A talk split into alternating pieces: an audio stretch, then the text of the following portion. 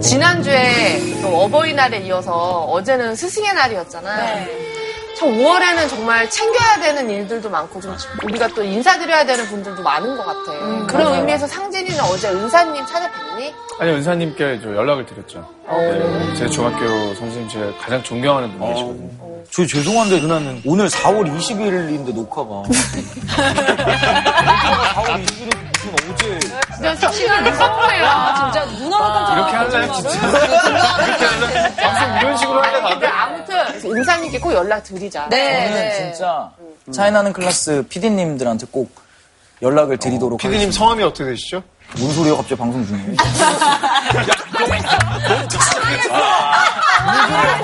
너는 나랑 안 맞는 뭔가 더 앞으로 감사할 수 있도록 뭔가 감사한 분이 한 분 더 나오셨으면 좋겠어요. 사실 우리가 매주 멋진 분이 나오셔서 분위기가 굉장히 좋잖아요. 오늘도 뭔가 또 멋진 분이 오셔가지고 어, 오늘 게스트로 약간 윤호 윤호 형 왔습니다. 지숙이 숨 넘어간다. 난 창민이 형 왔었어. 괜찮다. 싱그러운 줄 게스트가 요즘 또 컴백한 아이돌 많던데. 트와이스, 트와이스. 어, 너무 좋아. 모모랜드. 자, 오늘의 게스트 누군지 한번 네. 나 게스트 불러보죠. 게스트 나와주세요. 사나 노 라이프. 노 라이프. 트와이스. 노사나 사나 없이 사나 마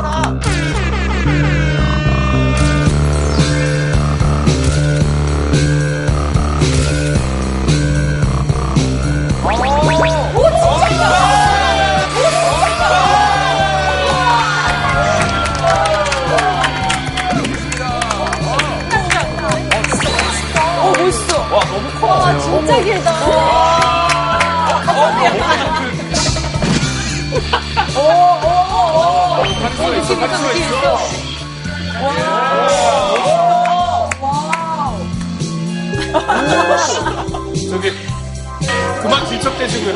저기요.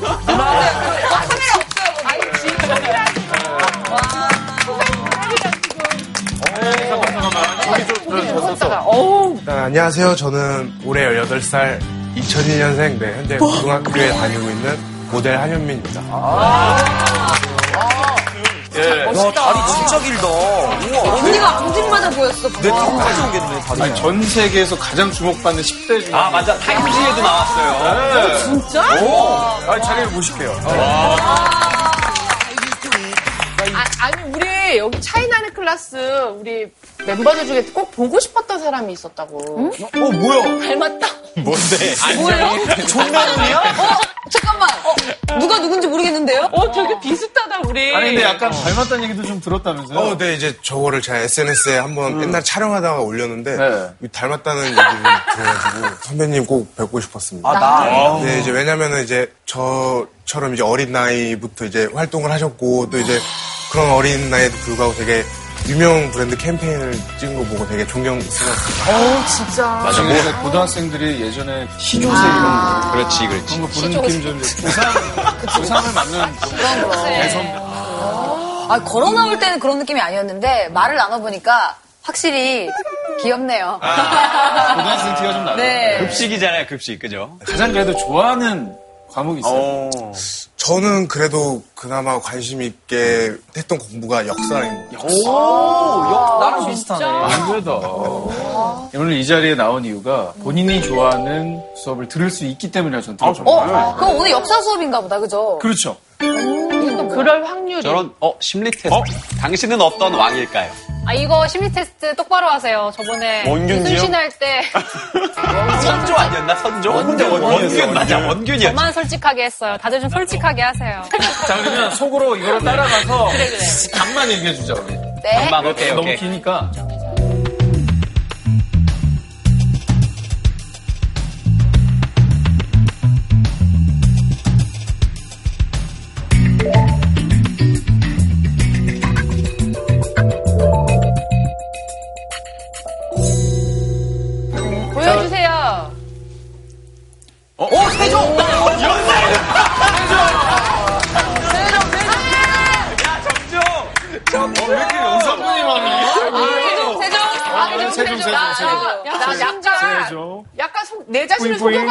좋은 걸로만 갔거든. 이런 테스트까지 한 거 보면은 아마도 오늘 왕에 대한 얘기를 할 거예요. 연산군이네. 네. 근데 이제 저 왕들 중에 하나 있을 것 같아요. 네. 아, 그렇죠. 근데 정존했으니까. 연산군에 대한 얘기겠네요. 아마 모르시는 게 있는 것 같은데 스승의 날이 세종대왕 생일이에요. 진짜요? 네, 그래가지고 세종대왕 탄생한 날이 스승의 날이에요. 어떻게 알았어요, 그걸? 전 그거 무한도전에서 배웠어요. 그럼 무한도전 없었으면 어쩔 뻔했니, 진짜. 진짜 살았어요? 프로그램 많이 하는데 정말 다행이에요. 그래서 제가 볼 때는 오늘 주제가 아마 스승의 날 이렇게 해가지고 세종대왕이 아닐까. 근데 이렇게 말했는데 아니면 어떡하지? 자, 과연 뭐 듣는 얘기가 많을지 오늘 어떤 왕의 얘기를 들려줄지 한번 선생님 한번 모셔보도록 할까요? 네. 선생님. 나와주세요.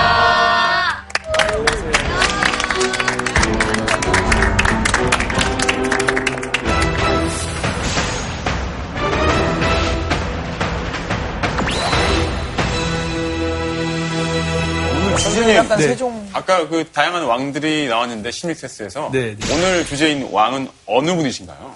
세종대왕입니다. 선생님 스승의 날 때문에 이렇게 해가지고 세종대왕인 거죠. 그렇죠. 맞습니다. 무슨 말인지 모르는데 알아들으시네요. 갑자기 애교를 부리네. 맞아. 근데 어쨌든 맞는 얘기인가요? 이게 맞습니다. 예. 세종 원래 탄신일이 1397년 음력으로 4월 10일이에요. 양력으로 바꾸어서 이제 5월 15일로 잡아고 그런 의미가 있는지 나도 몰랐어. 어, 근데 이거는 상식이에요. 아셔야 돼요, 진짜. 좀 굉장히 충격적이네요. 선생님 모시고 오늘 세종 얘기를 들어볼 텐데 네. 제가 지난번 정조 때도 이 질문을 드려봤어요. 가장 위대한 왕은 정조입니까? 세종입니까? 아주 예리한 질문입니다. 세종과 정조 관련 연구의 3대 질문 중 하나입니다. 근데 별로 썩 지혜로운 질문은 아닌 것 같아요. 왜 어려, 어려운 말인가요? 제작진 시켰어요. 아니, 이순신 장군하고 김유신 장군하고 싸우면 누가 이길 것 같습니다. 바다에서 싸우면 이순신이 이기고 네. 네, 말 타고 싸우면 김유신이죠. 바로 그겁니다. 각각의 그 시기에 맞는 리더십을 발휘했다라고 봐야지 뭐 누가 더 나은가 이 부분은 마치 김유신 장군하고 이순신 장군 싸울 일이 절대 없는데 싸운다면 어떨까 이런 질문하고 비슷한 게 그러니까 아닌가. 질문이. 굉장히 좀 낮았네요. 수준이 좀 낮네. 너무 1차원적이었죠. 정말 두 분을 평가한다기보다는 선생님의 취향은 네. 어느 쪽이십니까? 사실은 제 박사 논문이 정조입니다. 어, 그러면 그 가- 갈아타신 거예요? 제가 정조실록을 읽으면서부터 이제 계속 보면 늘 궁금한 게 세종이었어요. 어, 왜냐면 정조는 항상 우리 아시다시피 규장각이라는 싱크탱크를 하면서 어, 집현전 어떻게 했는지 본따이잖아요, 이렇게요. 정조의 벤치마킹 대상이 세종입니다. 그래서 대체 천하의 자존심 강하고 공부라면 정말 누구에게 양보하지 않는 분이 이 정조죠. 그 정약용조차도 가르치는 분이 정조인 겁니다.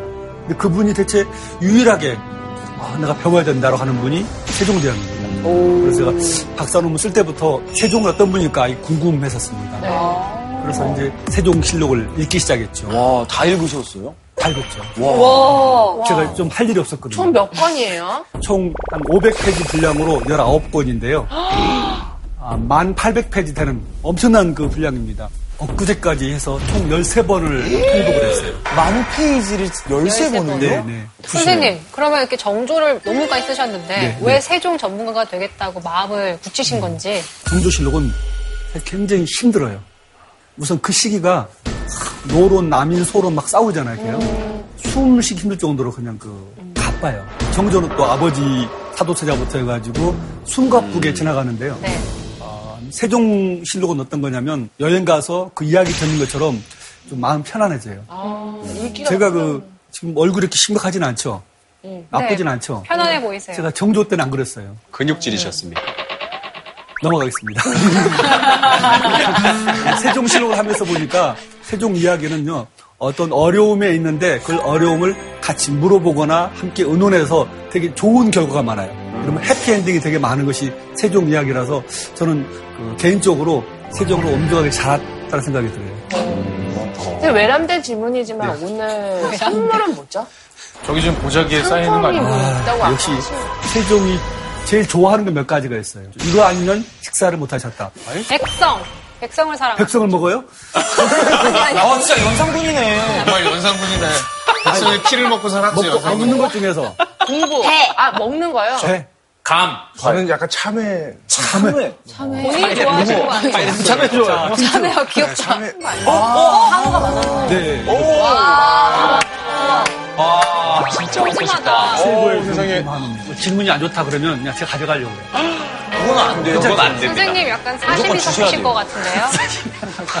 그래서 좋은 질문을 많이 주십사 하는 네. 그런 그 굉장히 비싼 거예요. 야, 오늘 질문상이야말로 정말 약간 탐난다. 특히 이제 우리가 지금 2018년도잖아요. 2018년도가 혹시 어, 세종하고 무슨 관계가 있는지 아세요? 동물로 치면? 개. 네. 개뜻인가요? 태어나신 지 몇 년 된? 거지? 계산이 안 돼. 그 세종이 왕이 된 해가 1418년이에요. 빼보세요 한번 2018년에서. 주기 600, 600. 600. 600 아니에요? 600여 년 전에 세종이라는 사람이 어떻게 왕이 되었고 또 그 하나씩 헤쳐나가는 과정들을 이 시점에서 또 세종을 한번 만나보고 싶지 않을까 생각이 듭니다. 아. 그렇지 않습니까? 네. 네. 너무 기대가 됩니다, 선생님. 한번 그래프 하나를 좀 저기 보시면 이제 별자리 보이시나요? 같다. 뭘로 보이시나요? 비트코인. 비트코인. 가자. 또 가자. 갑자기 떨어졌어. 주까지. 어, 영주 갑자기 에너지가 확 생겼네. 근데 근접했어요. 홍진경 씨가 지금. 이 시대별로 약간 등락을 거듭하는 약간 뭐랄까 그때 성광 뭐 이런 것들 이제 제가 조선왕조 왕들을 역대 왕들을 쫙 한번 그 업적들을 한번 비교를 해봤어요.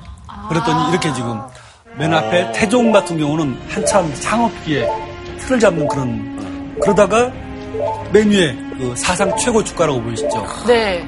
정말 CEO로 세종을 보자면 양적인 성장과 질적인 향상 모두 다 이룬 최고의 이노베이션의 그런 혁신 기업이라고 이제 쭉 그 제가 논문을 써봤고 계유정난이라고 이런 분들 어, 뭐 쿠데타를 통해서 갑자기 조선왕조의 그런 기가 확 꺾입니다.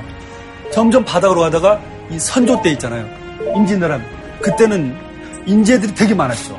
아시다시피 뭐 이순신 장군, 유성룡, 퇴계 율곡 지식인뿐만 아니고 허준 같은 의사까지도 그렇게 인재가 많은데 전부 다 일이 안 되는 거예요. 아 이거 주가가 대폭락 시기다라고 생각을 했고 다시 이제 올라갑니다. 영종조 시기는 뭐 굉장히 노력하고 바꿔보려고 하는 그런 시기인데 잘 안 돼요. 세종 때는 최고이고 선조 때는 최악인데 대체 이런 것들이 뭘까? 조선왕조에서 계속 변한 것과 또 변하지 않는 게 무엇일까? 이런 고민을 좀 해보았는데요. 뭘 것 같습니까? 변하는 게 뭘 것 같습니까? 지도자의 리더십? 인것 같습니다. 세종 연구를 18년 하다 보니까 업적들은 되게 많이 연구되어 있고 많이 알려져 있어요. 근데 정작 우리가 궁금한 것은 업적보다는 어떻게 그 업적을 냈을까 이런 거잖아요. 네. 과정이 중요해요. 직접 하면 다 할 수가 없으니까 네. 사람들을 좀 시켜 잘 시켜야 될 것 같아요. 바로 그 부분을 오늘 제가 그도 한 번도 밝히지 않은 아 고기가 절로 가네 세종의 비결을 제가 말씀드리려고 그래요. 인재 등용. 뛰어난 사람들이 와서 와 열심히 자기를 하도록 해주는 거 그게 최고의 비결인데 32년 2월 22일자 세종 돌아가신 때예요. 그때 신하들이 최종 평가예요. 혹시 그 같이 읽어볼 수 있을까요? 아, 누가 어느 읽어주실까요? 현민 씨 현민 씨가 한현민 씨가 읽어. 네. 상과 벌 주는 일을 분명히 하며 어질고 재능 있는 자를 부렸고 옛 것을 스승 삼아 밝은 제도로 정비하니 나머지 일들을 절로 잘 되었습니다. 어, 목소리가 혹시 기억나는 게 뭐 있었습니까? 저는 상과 벌 주는 일을 분명히 하며 아, 예. 어질고 재능 있는 자를 부렸고가 약간 맞습니다. 핵심을 잡으셨어요. 신상 필벌이라고 돼 있죠. 잘한 사람은 확실하게 상을 줍니다. 우리 상을 확실히 주잖아요. 못한 사람은 벌을 벌을 분명히 줘요. 지금 우리나라 대한민국의 가장 큰 문제가 뭔지 아세요? 상상머리 안 되고. 그게 안 되었어요. 공직사회도 마찬가지죠. 아하. 뭐 잘못해도 잠깐 빠졌다 또 들어와요, 금방. 아하. 그러잖아요. 확실히 잘해도 상을 안 줘요, 그냥. 맞아. 뭐 괜히 너, 너 때문에 일 벌여가지고 우리 감사받고 뭐 힘들어 이렇게 하니까 공직사회가 움직이란 복지부당하는 거죠. 게다가 공을 가로채는 일도 너무 많죠 맞아, 맞아. 내가 잘하면 좋은 보상을 받고 못하면 확실히 처벌받는다. 그게 첫 번째 세종의 비결이고 두 번째 뭔가요? 인 현산. 인현사능. 아까 어질고 재밌는 일을 시켰다고 그러죠. 이게 좀 어, 옛날 말에 재밌는 게 뭐냐면 한자로 현자가 있죠. 현한 인재란 것은 옛날에 어떤 일을 기획하고 운영하고 성과를 내게 하는 기업으로 말하면 임원급의 인재를 현한 인재라고 그래요. 현민 씨 현자가 그러면 저 현자예요? 어, 네, 저 현자도 아 그렇구나. 역시 어질다. 그런 현민 씨 같은 인재한테는요 위임해야 돼요. 통째로 맡기고 네가 뭐 해봐. 반대로 능한 인재가 있어요. 능한 인재는 정확하게 시키는 건 잘하는 사람 있죠. 맞아. 맡겨준 것은 그런 사람은 사자가 부릴 사자예요. 정확하게 지시를 하고 부려야 돼요. 세종이 뭘 잘했느냐? 현민 씨처럼 맡긴 사람인가?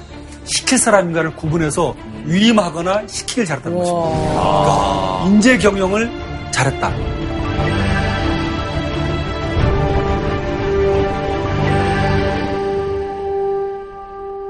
마지막 뭐라 써있죠?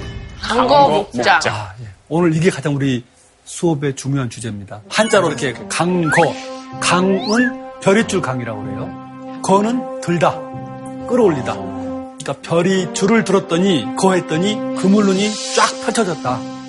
느낌이 오시나요? 알아도 된다니. 알아서 된 거죠. 전체를 다 하지 않아도 하나만 딱 끌어올리면 전체가 쫙 펼치도록 하는 것이 세종 리더십의 비결이었다라고 효율적이다. 최종 그렇죠 효율적이죠. 인공지능이에요, 인공지능. 별이줄에 해당하는 거 있잖아요. 네. 이게 제일 중요한 거죠. 누가 별이줄일까? 그러니까 우리 반 수업 중에서 누가 별이줄인 것 같아요. 가장 중요한 핵심. 진경이 생각죠. 어, 그래요? 무슨 아유, 뭐 외모로 보나 실력으로 보나 별이 왜 나이로 보나. 별인가 나이로 보나 모임에서 그 조직에서 핵심의 위치에 누가 있느냐가 중요해요. 세종 시대의 그런 많은 인재들 속에서 어떤 사람들이 제일 중요할까? 한번 그걸 한번 좀 한번 네, 볼 건데요. 저기 어, 볼까요? 뭐야 이거? 저게 뭐야?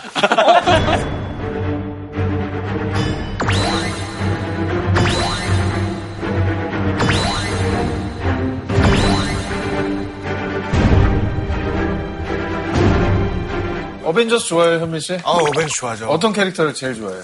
저는 앤트맨 좋아해요. 앤트맨은 왜 좋아요? 그냥 되게 작아지면 재밌을 것 같아가지고. 그냥 작으면 엄청. 불편해. 안 좋아, 안 좋아.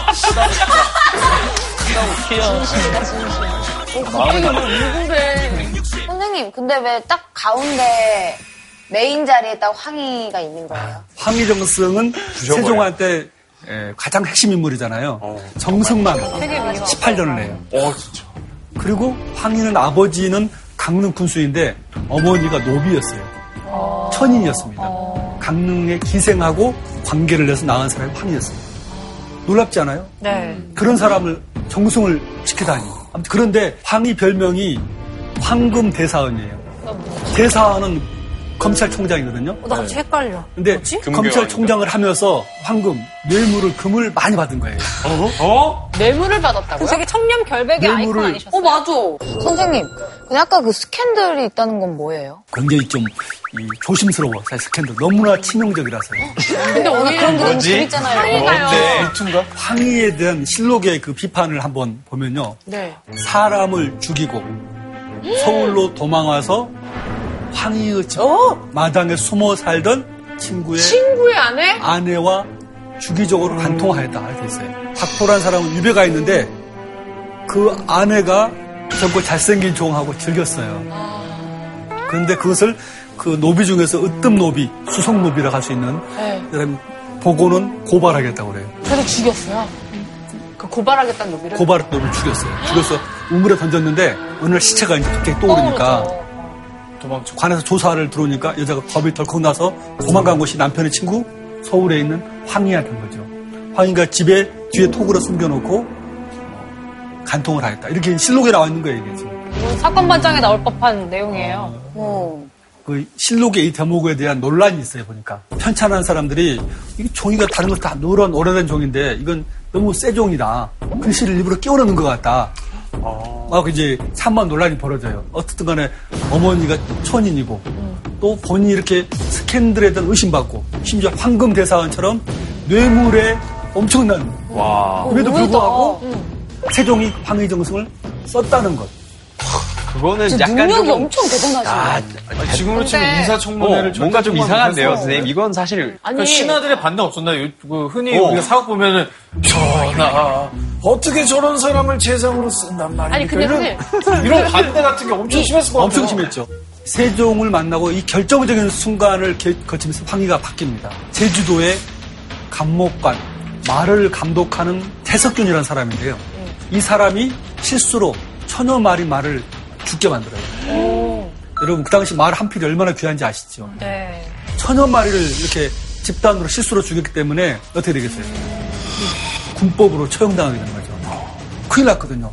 야, 이거 내가 죽겠구나. 어, 이러면 어떻게 하겠어요? 최대한 숨길 수 있을 만큼.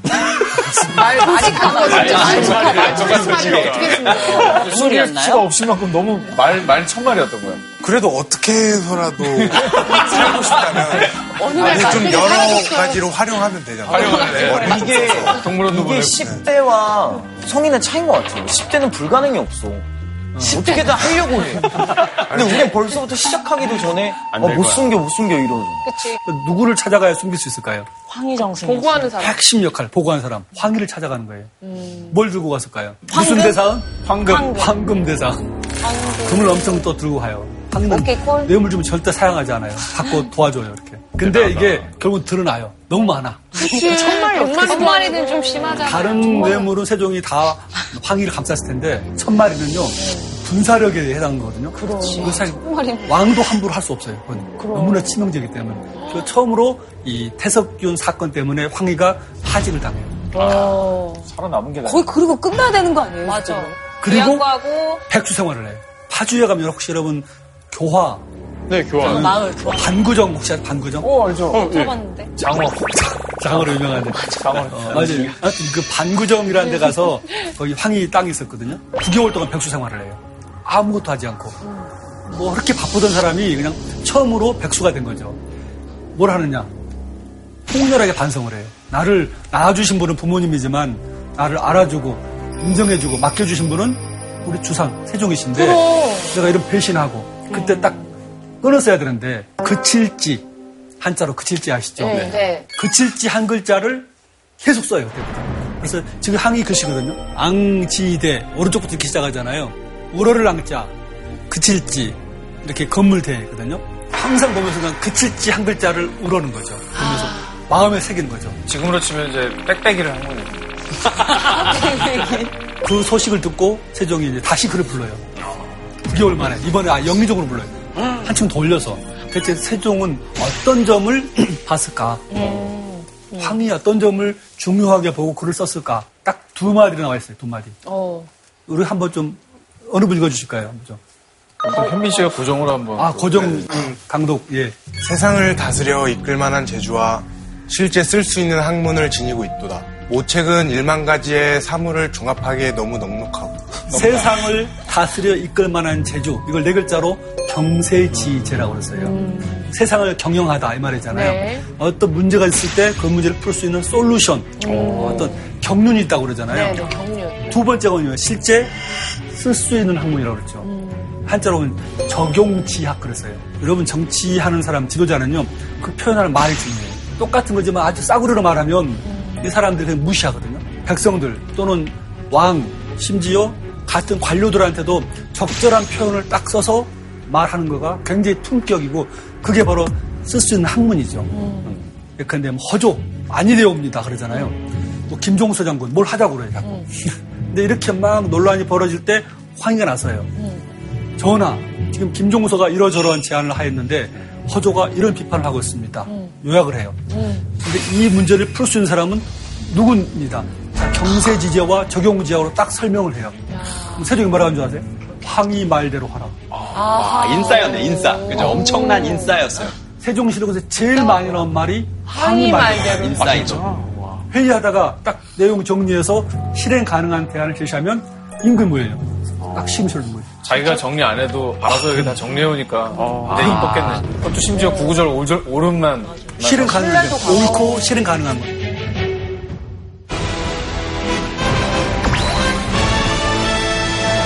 혹시 여러분 최은덕 장군 얘기는 아시죠? 사군 육진을 개척해서 영토를 넓혔잖아요. 그것 때문에 세종이 세종이라는 이름을 받게 됐어요. 세종 돌아가신 다음에 맨 처음에는 신하들이 올린 것은 문종이었어요. 그럴 문자. 지편전도 만들고 많은 공부를 좋아하셨으니까. 근데 세종 이전까지만 해도 원산만 해서 예. 청천강 이북은 여진족과 우리가 더불어 사는 곳이었죠. 함께. 근데 그걸 끌어올려서 도만강으로부터 압록강까지 경계선을 확 끌어올린 사람이 세종이잖아요. 영토는 광개토대왕만 넓힌 줄 알았는데 세종대왕도 넓히셨네요. 굉장히 많이 느끼신 거예요.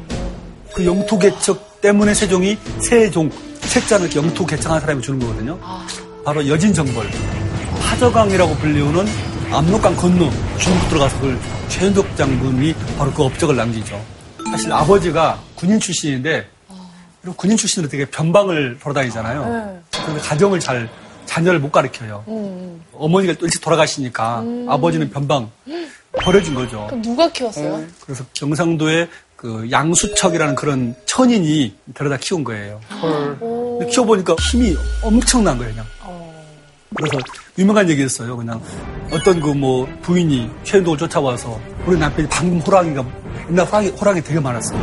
호환 마마가 가장 무서운. 네. 남편을 잡고 가고, 가고 있는 거예요, 호랑이가? 이 먹었어요.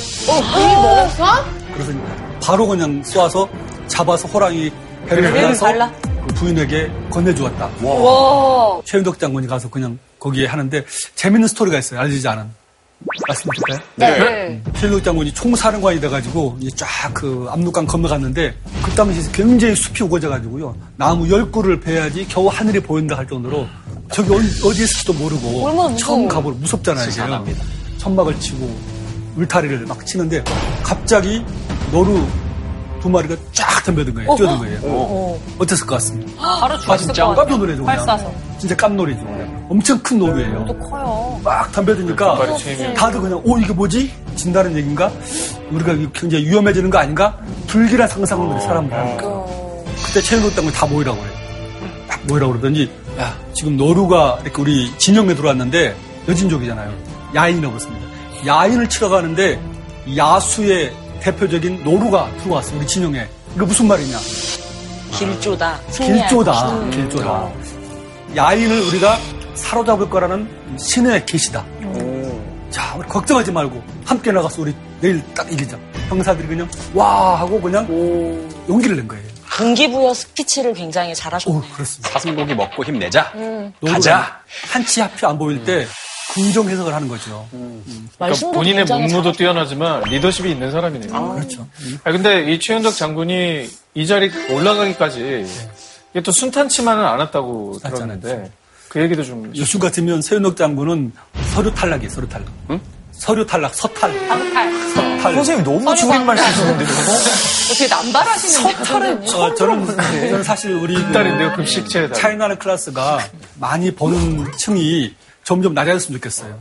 특히 중학생들이 많이 봐서. 자, 아무튼 그렇게 해서 과거 합격하고 이런 과정이 전혀 없는 거죠. 근데 하저강 토벌한 다음에 세종이 그에게 벼슬을 줘요. 무인이잖아요. 장수잖아요. 그 사람을 정승을 시킨다니까요. 와. 어떻게 했을까요? 최민혁 장관이. 야, 내가 장승 해렸을 것 같아요? 계속 상수를 해요. 아니 되옵니다. 저는 군사를 이끌고 나라 지키는 것은 최선을 다하겠으나 제가 정승을 할 자- 사람은 아닙니다. 사형을 해요. 왜 사용하지? 이해가 안 되네. 제 이해가 안 되죠? 상식으로는 이해. 여러분, 세종께서 정승이 가장 중요한 것은 지식이 뛰어나거나 뭐 싸움을 잘한 게 아니고 그 마음 중심이 일심봉공이라고 그러는데요. 마음 한가운데 공적인 것을 우선시하는 게 가장 중요하니 너야말로 가장 최고의 정승가입니다. 딱 명을 해요. 이제 보기 진짜 터졌다 진짜. 받아들여서 겨우 좌회전까지 올라갑니다. 한 번 더. 그리고 정말 열심히 해요. 정승인데 평안도, 뭐 함경도를 계속 제집 가듯이 하다가 이분이 사실 중간에 승직을 해요. 바로 사. 바로. 피곤했구나. 바로 완전히 밑바닥 인생으로부터 해서 영토를 넓힌 결정 역할을 하거든요. 정승까지 올라가서 요즘보다 훨씬 더 프리했던 것 같아요. 학벌이나 뭐 신분 이런 거 상관없이 그냥 능력만 있으면은 성공할 수 있는 시대 그런 시대가 왔으면 또 좋겠습니다. 이런 분이 또 있나요? 이 학벌이 없고 좀 능력이 아주 많은데 그중 하나가 아까 그 이해란 사람 예. 예. 경상도의 울산에 아전 출신이었어요. 어, 아전이면 되게 낮은 하급 공무원이죠. 주로 이방 무슨 일을 해요, 아전이? 어 이분은 기관이라고 그래서 기록하는 서류 문서 문서 정리한 사람 아주 말단의 공무원인데 네. 어느 날 갑자기 외국가 쳐들어온 거예요. 네. 이러면 어떻게 하겠어요? 외국 쳐들어오면 막 사륙을 하는데 도망가죠. 도망 다 도망가죠. 홍밀박산하고. 근데 이해가 보니까 이 군수가 잡혀 가 끌려가거든요. 네. 다 도망가는데 다른 친구 하나 데리고 같이 따라가요. 배 뒷공문이로. 그 도망가는 군수 네, 뒷구멍이를 외구 뒤를 외구 배를 따라가는 거예요. 대마도까지 가요. 대마도 가서 이제 다 죽이려고 그러는데 이해가 나서서 이분은 우리 훌륭한 상사분인데 함부로 죽이지 마라. 차라리 나를 대신 죽이라고. 잠깐만요. 네. 저 여기서 진짜 궁금한 게 있어요. 네. 외구잖아요. 네. 그럼 막 한국말이 통해요? 통역이 있는 것도 아니고 나 진짜 이런 얘기 들을 때마다 이런 게 궁금해. 통역이 있었어요? 이게 어떻게 한국말로 외구란 존재가요. 중국 사람들이 섞였고요. 일본에도 섞였고 우리나라 섞여 있어요. 어, 정말. 우리나라 사람도 외구가 된다고요? 되게 국제적인 해적단. 해적단이에요. 어, 맞아요. 국제 해적단이에요. 특히나 우리 어느 지역 가려면 정확한 지리 정보를 알아야 되잖아요. 다 알고 있는 거가 사실은 협력 관계에 있고 다 기본적으로 말이 다 통하는 사람이에요. 근데 일본 애들 보니 깜짝 놀란 거예요. 다들 도망가는데 세상에 자기를 대신 죽이래요. 실록을 보면 뭐냐면 이 사람은 진정한 조선의 관리다. 이런 사람 죽이면 대단하다. 상스럽지 못해. 평생 이렇게 꾸짖을 거야. 조금 더 이따 죽이자고 그래요. 아, 죽여도 나중에 죽이자. 아, 인정을. 이해를 대단하다. 계속 올라가서 그러던 중에 조선에서 이제 우리가 정식 통신사 가서 이의 일행을 데려와서 1년 만에 탈출을 해요. 조선으로 옵니다. 근데 이해가 그렇게 할 정도면은 이해가 약간 외구에 대해서 많이 알고 있었겠네요. 그렇죠. 어떻게 이해는 그렇게 일본을 잘 알았냐? 이해라는 사람은 어려서 혹시 제일 교포? 어머니가 끌려갔어요. 외구한테. 그래서 계속 일본을 연구를 했습니다. 어, 그런 한이 있었구나. 누가 왔나 오면 그리고 자- 사실 한편으로 그 자기 상사인 군수가 돼서 끌려가 가- 따라갔지만 그 한편 마음으로 제가 볼때 아 혹시 우리 어머니를 이번에 가면 만날 수 있지 않을까 마음 아픈 이야기. 마음 아파. 또 그런 사연이 있었네. 결국에 어머니는 어떻게 좀 만나게 되셨습니까? 못 만났어요. 아마 돌아가신 것 같아요 일본에서.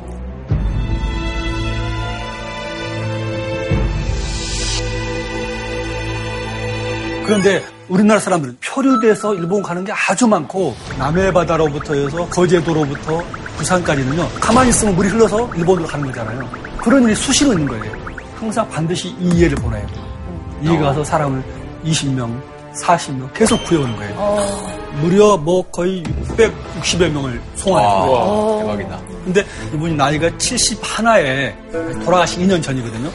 세종이 불러요. 음, 경이 일본을 몇 번이나 갔다 왔는가. 네, 제가 16번을 갔습니다. 근데 경이 나이가 많아서 사실은 내가 주저된다. 근데 일본을 잘 모르는 사람을 보낼 수 없는데 혹시 갔다 올 수 있겠는가. 가라는 거네, 그냥. 이렇게까지 왕이 얘기하면 뭐. 그러니까 이분이 뭐라 했을 거예요. 세종께서. 예이.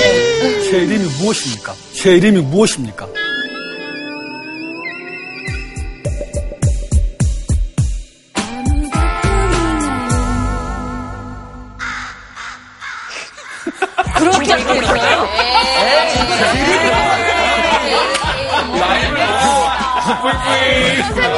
사실만 말씀해 주십시오. 예, 뭐라고 하냐면 제가 이미 전하의 은혜를 받은 것이 너무 크기 때문에 당연히 혹시 저를 안 보내실까 염려하였습니다. 당연히 제가 갔다 와야죠. 또 가요. 너무, 또 가서 죽었는데. 여러분 유명한 개해약조란 것을 만들어요. 매체하게. 대마도주한테 재량권을 주는 거예요. 앞으로 얘들이 쌀을 받으러 오거나 곡식이 필요 없으면 너의 도장을 받아온 사람에게 오늘 주겠다. 한마디로 네가 외구들을 전체를 통제하라 이거예요. 그러니까 오랑캐를 통해서 오랑캐를 통제하는 거라고 그래요. 이제. EJ. EJ의 권한을 변마도 줘요. 그리고 그후부터 사실은 100여 년간요, 조선과 일본 관계가 안정이 돼요. 어. 지금까지 들어보니까 정말 지휘고하나 신문을 막론하고 세종이 정말 인재를 적재적재 잘 배치해서 또 활용했다는 생각이 드네요. 맞습니다. 그 캐릭터들이 다양해야만이 사실 영화나 드라마가 재밌잖아요. 네네. 세종시대는 다양한 캐릭터들이 너무너무 많은 거예요. 아, 그 많은 인재들을 대체 어떻게 신나게 자기 장점을 발휘하겠을까? 그게 가장 중요한 부분인데, 인재들에게 먼저 물어보는 거예요. 아, 뭘 하고 싶으냐? 뭘 잘하는데? 그러니까 각자 다 하고 싶은 거. 김종선은 북방 영토 부분이 우리 걸로 압록강 도망강까지 끌어올려야 됩니다. 장영실은 많은 사람들이 전부 다 자기가 하고 싶은 부분이 있어요. 그러면 잘 듣고 있다 생겨서 경연말이 매우 아름답도다. 이렇게 항상 칭찬을, 해요. 경연말이 신이 아름답도다. 그리고 그걸 어떻게 하면 좋을 텐데 막 얘기할 거 아니에요. 그러면 그래 해보자. 내가 밀어줄게. 유명한 박연이 그랬다니까요. 박연 같은 경우는 과거 공부하려고 하다가 세종 만나서 결국은 음악을 하잖아요. 근데 굉장히 재밌는 거 이분이 상소문을 올리는데 거의 제가 소문 36개 정도인가를 올려요. 근데 전부 다 뭐 기본적으로 원고주로 하면 한 120매, 70매 정도는 긴 상소문을 올려요. 전부 다 뭘 하고자 하는, 뭘, 이거 해봐요. 제안하는 상소문. 기획서요. 120 올렸던 매나. 거죠. 네, 요즘 보니까 맹인들이 맹인 음악가들 있잖아요. 자꾸 어, 음악을 그만두고 길거리로 나간대요. 왜냐하면 음악을 하면 잘 별로 그 국가에서 대접을 안 해주고 길거리 나가서 점을 치면 전부 다 사람 돈을 주고 가잖아요. 훨씬 수입이 좋은 거예요.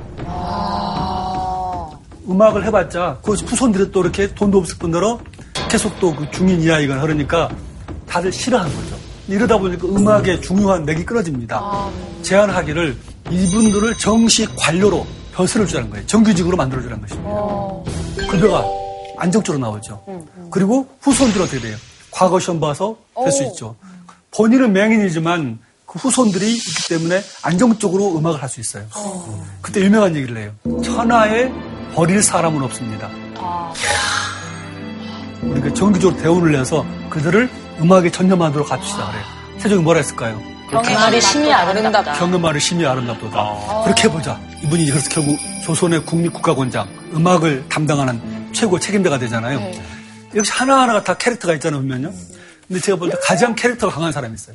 성이 고씨, 이름이 약해. 고약해? 고약해? 네. 그럼 이름이 고약해예요? 높을 꽃자 고씨고 같을 약자 바다의 자 바다와 같다는 뜻이에요. 좋은 뜻이다. 아주 좋은 뜻인데 근데 그 고약해가 지금 어떤 사람인가가 너무너무 재밌는 사람이에요.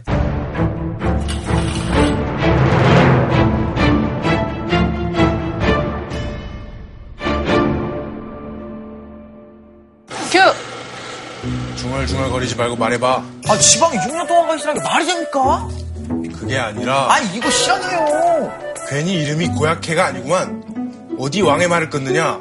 지역 12마을이 돌아다니며 수령을 지내는 자도 있다. 고약해지는 경우 한 거울이 지내고 불평을 하는 것이더냐? 연기는 못하는 것 같네요. 아이고, 진짜. 제가 저주자고 하는 게 아니라 다 저랑 생각이 같을걸요? 여기 덕원이도 그렇고, 용주도 그렇고. 씨가 무슨 말만 하면 안 된다고 말하고, 에이, 흠칫꿍. 워, 워. 일단 알았으니 앉아봐.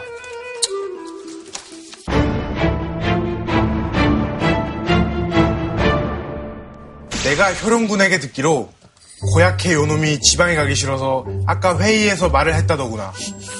내가 혼내주려고 하는데 그럼 애들이 회의에서 아무 말도 안 할까봐 걱정돼. 주상, 고약해가 말만 번지르르 하지 행실은 말도 마십시오. 지난번에 지역에 갔을 때에도 기생만 끼고 다니면서 창기를 없애야 한다고 하진 않나. 오늘 고약해 말이 무례해. 저도 자르자고 청하려고 했사옵니다. 효령대군 집에서 뒷담화한 건 사람들에게 말하지 말거라. 역시 갓세종 뿌잉뿌잉. 진짜 왕의 어떤 위험에 되게 좀 반하는 행동을 하는 거잖아요. 네. 그럼 자기 위험에 신경 쓰기보다는 먼저 자기가 여기서 무안을 주면 다른 사람들이 또 아이디어 얘기 못 할까봐 네. 그걸 더 중요하게 생각하는 세종의 그렇지. 마음이 세종시대 말로 뒷일이라. 다살이, 다살이. 다살이 다 사르게 하다. 다 말하게 하다. 다 말해야지 사람들이 말한 사람이 결국은 책임도 지는 거거든요. 그런 분위기를 만들기 위해서 고약해를 살리는 거죠. 근데 이때는 하여튼 고약해가 너무 심하게 나갔어요. 세종이 화를 낼 정도로. 그래서 그 후로 잠시 파직을 당해요. 그러다가 다시 그를 불러서 개경 유수, 개경 직할 시장을 시키는데 고약해가 하면 어떻겠어요? 부끄럽고 조금. 부끄럽고 또 고맙죠. 미안하고. 잘라도 할 말이 없는데 다시 그를 기회를 주다니 패자 부활의 기회를 준 거잖아요. 네. 밤낮을 가리잡고 일하는 거예요. 그러다가-. 순직을 해요. 그러니까 죽일 때 일부러 일을 줘서 바로 죽이네. 그래서 볼수까지 더 중요한 건 뭐냐면 저는 우리 21세기에 배울 만한 그런 세종의 회의법이라고 생각하는데 경연이라는 회의예요. 뭐라고요? 경연, 그럼 경연은 무슨 회가 나죠? 경연 대회. 쇼미더머니 대회 나가수 뭐 이런 거 떠오르잖아요. 한자로 경전할 때 클래식 경자에다가 세미나처럼 하는 자리 연자예요. 꼭 회의를 하는데 고전을 가지고 읽는 거예요. 책을 먼저 읽으니까 자유롭게 말을 합니다. 서로 막 그래서 얘기하는데 그 자리에 꼭 재상도 앉아 있어요. 그 말을 듣다가 그 좋은 아이디어에다가 어 그거 아이디어를 실행하는 거예요. 그러니까 말로 시작해서 일로 연결하는 거죠. 말과 일을 엮는 회의. 이게 뭐라고요? 경연. 경연 이라는 거예요. 세종이 경연은 무려 1898회를 열었어요. 진짜 활발하게 경연했네요. 세봤더니 한 달에 다섯 번씩 가요, 다섯 번씩. 조금 피곤한 타입 아닙니까, 사실? 그러니까 경연을 네. 그렇게 매주 하면 일주일에 신하 한번 입장에서는. 너무너무 피곤하고 매달 책을 또 몇 번씩 읽어야 그러니까 되고 세종이 자기는 막 놀면서 이렇게 시키면 그럴 수 있는데 본인은 더 열심히 하죠. 워커홀릭이네. 군인, 군대 있을 때 제일 싫은 게 선임이 열심히 하면 진짜 짜증 나거든요. 이분이 새벽 한. 두세 시에 일어나거든요. 네? 일어난다고요? 자, 자는 게 아니고요? 아, 나 진짜 못하겠어요. 진짜 그만할래요. 이랬던 신화 없었어요? 저 그냥 다시 노비로 돌아가겠습니다. 이렇게 세연님 책 그만 읽고 싶고요. 마당이나 쓸게요. 워라벨이 안 됩니다, 이거. 저를 죽이십시오. 사직서를 품고서 이렇게. 저 그만하겠습니다. 제발 좀 저를 사직시켜주세요. 사표 내거든요. 불륜. 윤호하지 않다. 이 4개월 전까지 황희정승은 야, 이 정도면 채팅창에 나가는 족족 다시 초대를 하는. 어, 다시 불러와. 항상 맞아 그러네요. 계속해서 불륜이에요. 심지어 황희정 승이 세 번 사직을 하는데 역시 안 된다는 마지막에 되냐면 경은 이제 80세가 되었으므로 출근하지 말고 집에서 재택근무 시켜요. 대신에 승기가 간혹 그때만 아니, 나와. 허주 못 지켜, 허주. 어떻게 보면 저거 산재 아닙니까, 산재. 근데 진짜. 김문수 장군이 충남 공주가 고향인데 모처럼 휴가를 갔어요. 그랬더니 김종서 장군 어머니가 그래요. 종서야 아무 걱정하지 마. 너보다 주상께서 훨씬 잘해주셔. 복지가 좋아. 지난번 음식과 내가 아팠을 때 약을 다 내려주셨고 이 아내가 아팠을 때도 세종이 드시는 약을 내려주셔서 다 나았어. 사원 가족 아니, 어머- 정작 본인 어머니, 동생. 그래서 김종서 어머니가 피처 장난 너. 아무 걱정하지 말고 빨리 네 근무지로 돌아가. 어머니가 가사까지 아들보다 좋은 왕이니까. 잔인하다. 아들보다 좋은 왕. 이거 너무 아니, 무서운 거 옛날, 아닙니까? 그러니까 조선시대 때니까 있을 수 있는 일이죠. 그렇긴 하네요. 너무 현대적인 관점으로. 너무 근데 무섭다. 저는 이제 처음에 그 생각했는데 세종이 뭐라 그러냐면 백성들이 지금 먹고 사는 게 힘든데 임금과 신하들이 고단해야지 피곤해야지 백성들이 편한 거야. 우리들이 쉬고 편하고 백성들이 고생하면 돼야 안 돼. 마지막 죽음은 그렇지만 어쨌든 자기 소명을 다 했고 또 자기 하고 싶은 일 꼭 해야지를 다 하고 가는 거예요. 비록 임금은 저분 세종이지만 내가 이 나라의 주인이다. 그런 마음으로 평생을 살다 간다. 같이 좋은 나라를 만드는 데 있어서 그렇죠. 나도 한 몫을 했다. 정말 백성과 나라를 위해 그 신하들을 정말 이끌고 가면서 네. 나라를 하드 캐리한 것 같네요. 그거 바로 세종은 딱 네 글자로 말해요. 생생지락. 생생지라? 그러니까 직업에서, 직장에서 살아가기를 즐기는 나라 이거예요. 정말 백성들이며 이런 많은 사람들이 정말 자기가 하고 싶은 일을 열심히 하는 나라 만들어 보자는 건데. 제가 차이나는 클래스에서 느끼는 그런 즐거움이랑 비슷하군요. 아, 그렇죠. 맞아요. 형 아까 화장실 가서 오늘 너무 길다 그랬잖아요.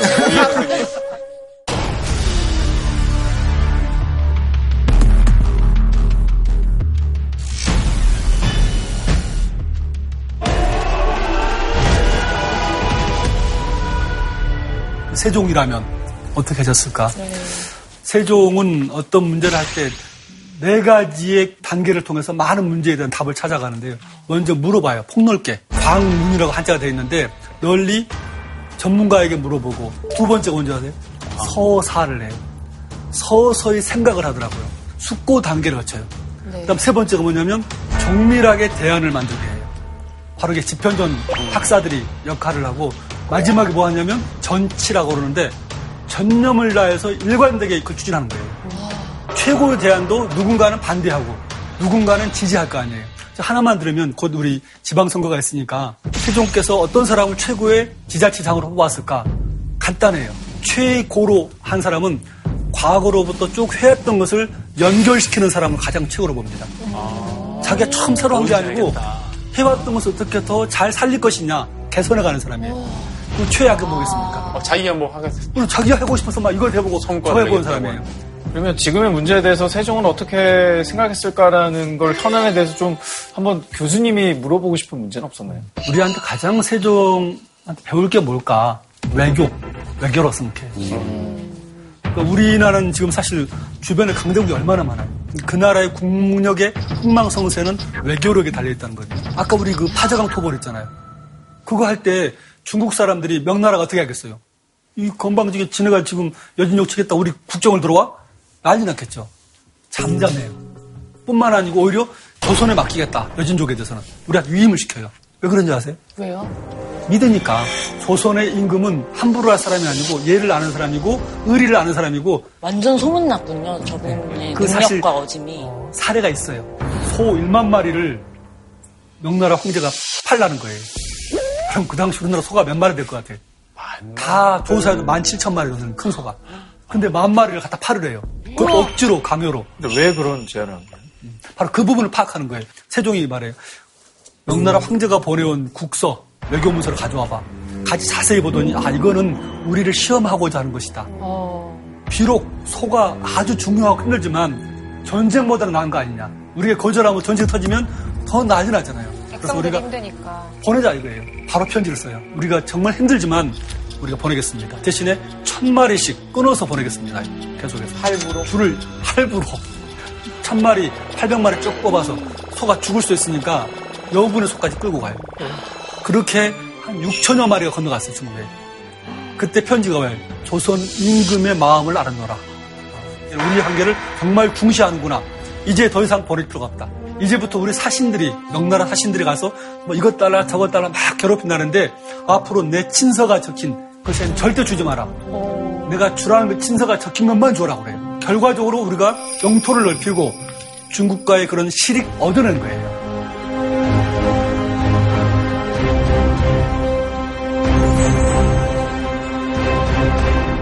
선생님, 이쯤 되면 좀 궁금한 게 생기는데요. 네. 그 경연도 하고 나란 일을 굉장히 열심히 하셨잖아요. 네. 그러면은 좀 가정에 좀 소홀하지 않으셨을까라는 생각이 좀 들어요. 그래, 남한테만 자녀 교육. 잘하고 자기 사람 못 챙기는 사람들이 있어요. 음. 자녀 교육에 세종 자식 중에서 있잖아요. 40을 넘긴 사람이 많잖아요. 결정적으로 또 형제간에 싸우잖아요. 수양대군이 발 밑에 안평대군 죽이고 또 금성대군 동생도 죽이고 세종께서 어떤 말도 하냐면요. 나라를 다스리고 천하를 평화롭게 하는 것도 비록 힘든 일이지만 가정 경영이 제일 어렵더라 이런 말을 해요. 제가 최난 이렇게 말을 해요. 왜냐하면 이분이 맨날 그, 시- 그 새벽부터 밤늦게 일하잖아요. 언제 자녀들을 보겠어요? 못 보는 거죠. 뭐처럼 자녀들을 보면 자꾸 올바른 도리로 꾸짖었대요. 야, 너왜이 공부 안 했어? 아, 진짜 싫어. 그냥 치킨이나 시켜주지. 그래서 세종은 자신 공사를 실패한 사람이에요. 대신에 세종이 또 아까 아내에게 정말로 멋진 남편인데 세종이 왕비가 소원왕후잖아요. 두 살 위에 연상의 여인이었어요. 세종을 만나면서 친정을 박살나잖아요. 어머니는 천인이 됐고 그 이후로 아버지 죽고 그래서 왜, 왜, 힘든데 왜요? 왜 박살이 나요? 아버지 세종의 아버지 태종이 다 박살내잖아요. 처갓집을 왜요? 부하는 없앤다고 외척. 외척을 다 제거한다고. 아, 정말. 그런 소원왕후가 근데 놀랍게도 있잖아요. 포기하지 않고 자기를 가다듬어 가요.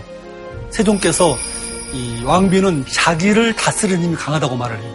그리고 왕비가 들어오면 그렇게 앉아있다가도 정중하게 왕비를 맞아서 인사하고 다시 나가시면 또 일어서서 배웅을 했다고 되어 있어요. 같이 왕비가 원양온천을 하거든요. 충분히 쉬면서 음악을 듣게 해줘요. 음악. 달걀도 가지고 막 원천 달걀. 음악 테라피. 지금의 풍덕천 근처 보면 세종 지나갔던 그 골짜기 지나 계곡 있는데 이 악공들에게 연주를 시켜요. 왕비가 있는데 백성들도 함께 더불어서. 야외 공연 콘서트를 하는 거예요.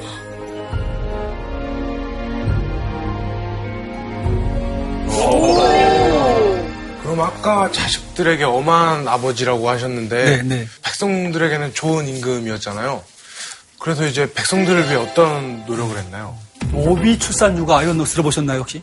네. 노비 출산 휴가요. 네. 진짜로? 세종 제2 세종이 30살이죠. 노비들이 애들 낳다가 많이 죽는다는 보고를 받아요. 그래서 왜 그런가 봤더니 애 낳고 일주일간만 휴가를 주는 거죠.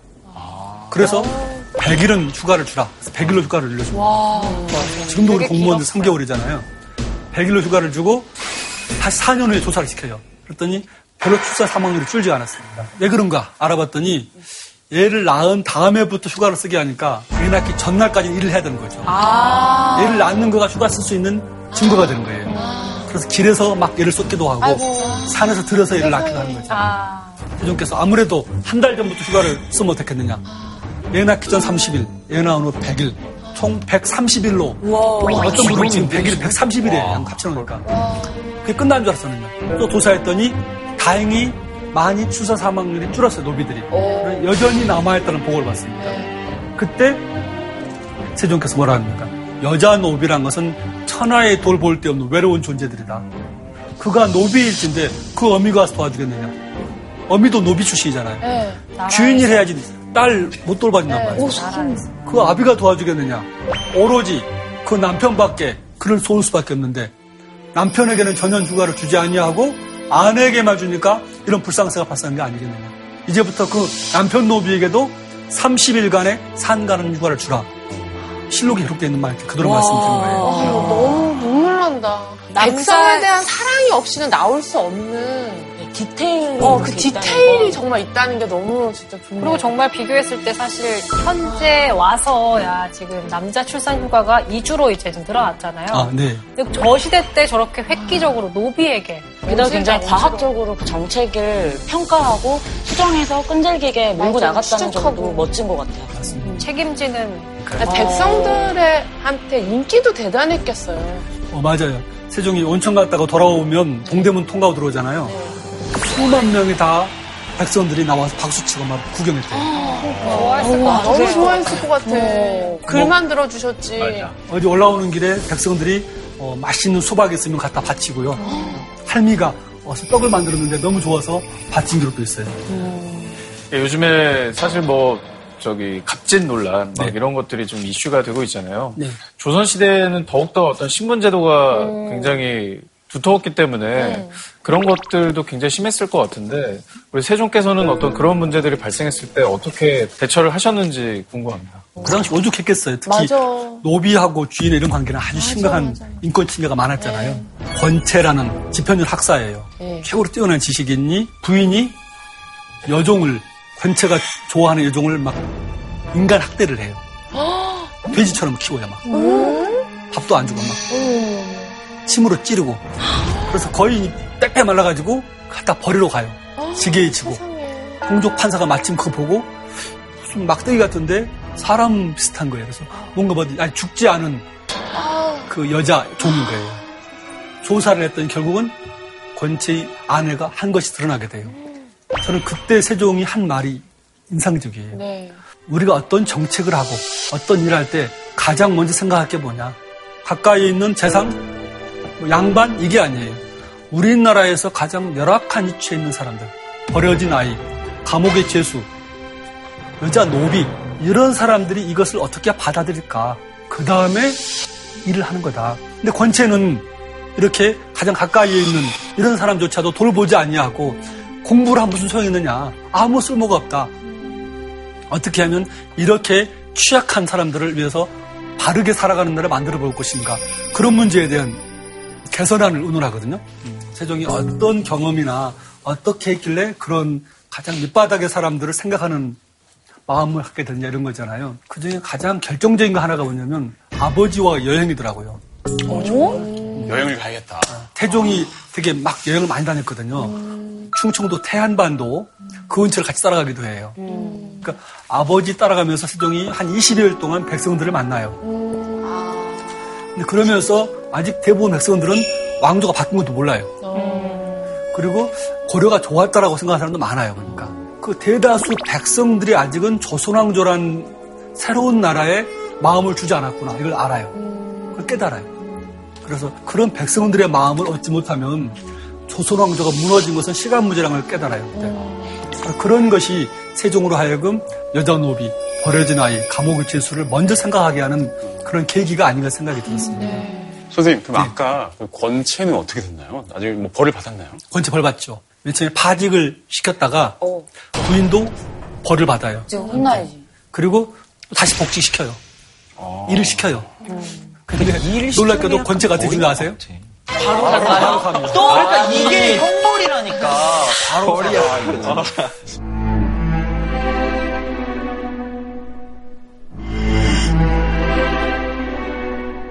흔히 하는 것 같아. 사람들이, 아, 국민들을 위해서 한다. 위민 이런 말을 했어요. 근데 세종은 특이하게도 위민이란 말 쓰지 않고 여어민을 써, 여민. 음. 다른 건뭐 뜻이? 백성과 더불어, 더불려 자예요. 아. 그러니까, 낮게 보질 않고 함께 네, 가는 함께 가는 거죠. 존재로 더불려. 비교하자면 우리 링컨 공식 아시죠? 노예들을 위해서 미국 국민들을 위해서 그러는데 저는 세종은 포더 피플은 위험하다고 봤어요. 왜냐하면 그걸 관리들이 대신 해주겠다 하는 순간부터 사실은 이미 국민들은 사라집니다. 백성들은 그냥 대신 해주는 것 같은데 결국 지네가 어떻게 하는지 모르고 하는 거죠. 그렇죠.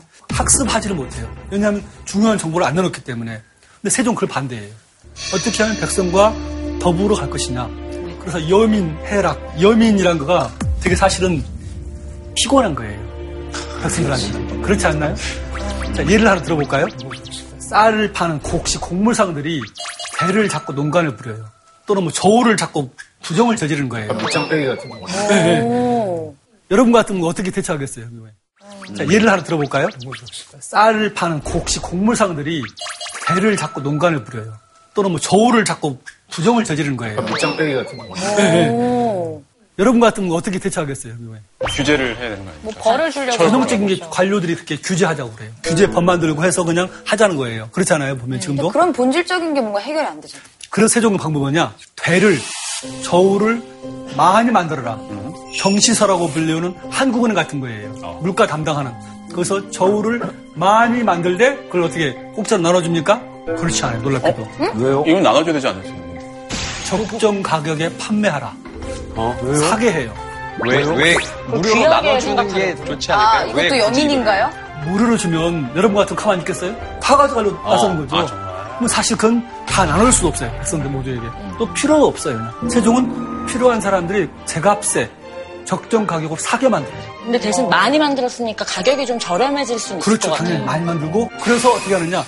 진짜 올바른 저울을 많이 쓰면 가짜 저울 쓴 사람들은 저절로 도태가 됩니다.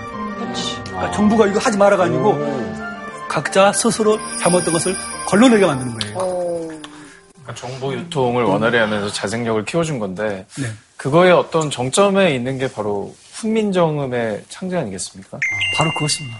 음. 훈민정음은요, 지금 우리가 봐도 뭐 문자적으로도 굉장히 놀라운 것이지만 백성들한테 문자를 줘서 스스로 읽고 쓰게 하고 한다 이 자체가 최고의 그런 자기 판단력을 키워주는 거죠. 저는 그 세종의 그런 훈민정음을 보면서요, 음, 요즘에 그런 생각을 해요. 32년간의 재위 기간 중에서 가장 결정적인 3년을 꼽아라. 그러면요, 47살 때 세종이 이런 말을 해요. 내가 요즘 눈이 전혀 안 보여서 누가 딱 들어오면 오는 것을 알겠으나 형체를 못 알아보겠다. 어, 시력이 되게 안 좋아. 시력이 중증 시각 장애를 호소해요. 근데 놀랍게도 세종께서 내가 이렇게 물리적으로 눈이 멀어도 통곡하고 싶은데 까막눈이어서 정말 그 육체적으로 와중에 멀어도 힘든데 문자를 몰라가지고 억울한 일에 당한 사람들 있잖아요. 그런 사람 얼마나 통곡하고 싶겠느냐. 감동이다. 내가 아니, 죽기 전에 뭘 해야 되느냐. 진짜 안 지나서나 백성 생각밖에 없었네. 그때 훈민정을 만지신 거예요. 그해 12월 달에 딱 4개월 지나서 나오는 말이 임금이 친히 업문 28글자를 만드셨는데 글자는 간단히 요약하나 전하님 무궁하여 훈민정음을 하였다. 그 말이 나와요. 어, 소름 돋아.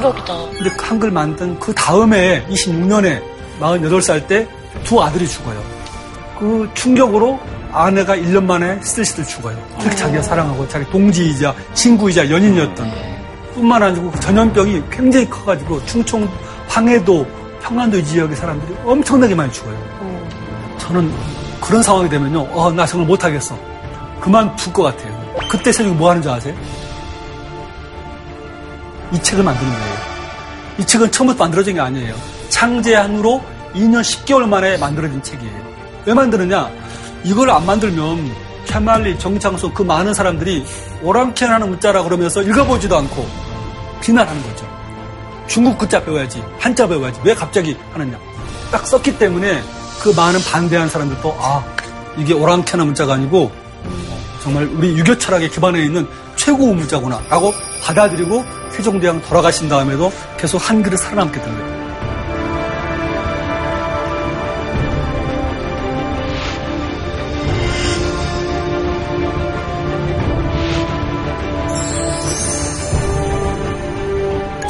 멋있다. 그래서 아, 보면서 사실 개인적으로 울먹일 때가 있었어요. 세종한테. 진짜 멋있다. 이렇게 절박한 상황에서 분이 내가 뭘 하고 가야 되는가. 그런 것이 뭘까. 한번 또 하나 더 나가면 내 삶 속에서 아, 정말 나한테 최고 도전 반드시 해 나갈 소명이 무엇인가. 그런 부분을 한번 여러분 질문을 던지고 싶어요. 아, 전 현민 씨한테 네. 물어보면 좋을 것 같아요. 어떻게 네. 보면은 지금 대한민국 사회에 저는 현민 씨만큼 큰 변화를 일으키고 있는 사람 없다고 생각하거든요. 저와 같은 친구들에게 조금 도움이 될 수 있을 만한 일을 하고 싶어요. 그래서 지금 현재 다문화 인식 개선 홍보대사도 했고요. 저 말고 다른 친구들도 똑같이 그렇게 조금 열광을 해줬으면 좋겠어요. 아니 개인적으로 정말 뭐 오늘 사실 세종에 대한 수업을 한다고 해서 그래도 우리가 익숙하고 많이 들어본 이름이라서 뭔가 새로운 게 있을까라고 생각했는데 엄청 많았어요. 정말 우리가 세종이라는 이 위대한 지도자 리더에 대해서 우리가 정말 몰랐구나라는 걸 알 수 있는 아주 귀한 강연이었던 것 같습니다. 수고해주신 우리 선생님께도 박수를 한번 보여드립니다.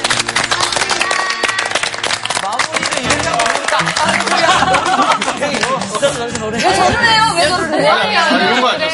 선생님. 오늘 저 여기서 선생님이 정말 세종처럼 현명한 현명한 판단을 하셔서 아, 예. 과연 누구에게 오늘 한우를 줘야 할까? 가장 열심히 경청한 분을 생각했어요. 아, 말을 많이 하기보다 열심히 듣고 다른 사람이 많이 많이 하게 말 많이. 이 사람이 진정한 질문자다. 말 많이 한 사람 탈락. 탈락. 라고 생각했습니다. 그래서 어느 분이 가장 오늘 열심히 다른 사람 말을 들었을까?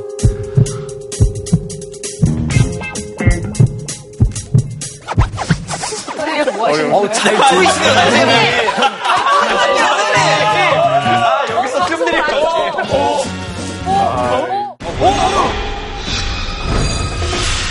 가상화폐로 굉장히 소가리를 많이 하십니다. 정체를 거예요? 그냥 비트코인은 있어요. 블록체인은 뭐고 가상화폐는 또 뭐야? 블록체인 기술은 관리 계산 데이터를 블록이라고 하는 소규모 데이터들이 P2P 방식 그냥 돈 쓰면 안 되나? 암호화폐 블록체인이 할 수 있는 건 뭐고 할 수 없는 건 뭐다. 블록체인이 4차 산업혁명의 핵심 기술이라고 사람들이 막 얘기하는 거예요. 그게 어떤 코인입니까? 추천 좀 해주세요. 미래성 있는 건 이 미래성이 있어. 아하. 블록체인 암호화폐를 너무 맹신하실 필요도 없고 너무 저거 쓸데없는 거야 이러실 필요도 없고요. 현재 장점과 단점을 파악하면 우리 생활을 이제 많이 바꿔놓을 수 있구나.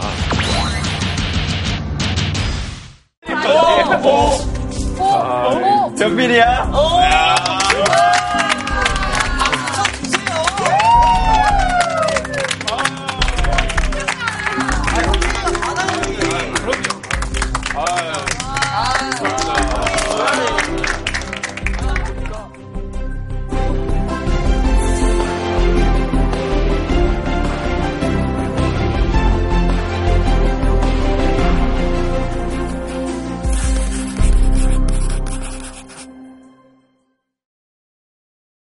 JTBC